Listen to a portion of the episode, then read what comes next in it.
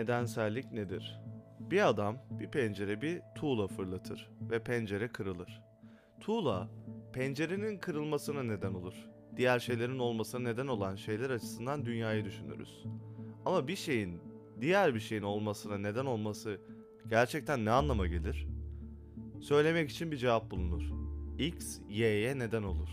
X gibi olaylar genelde Y gibi olayları olaylarla takip edilir.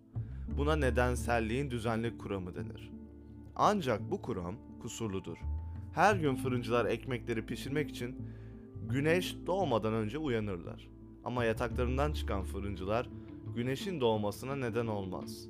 Belli bir türdeki olayların birbirini takip etmesi gerçeği birbirlerinin neden oldukları anlamına gelmez. Diğer bir kuram X olmadığında Y de olmazsa.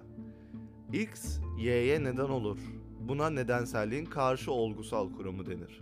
Ve bu da kusurludur. Bir adamın bir pencereye tuğla attığını hayal edin ve bir saniye sonra aynı pencereye siz de bir tuğla fırlattığınızı varsayın. Adamın tuğlası pencereye önce çarparsa tuğlası pencerenin parçalanmasına neden olur. Ama hiçbir zaman bir tuğla fırlatmasa bile pencere sizin tuğlanızdan dolayı yine de kırılmış olurdu. Görebileceğiniz gibi nedenselliğin ne olduğunu söylemek çok zordur.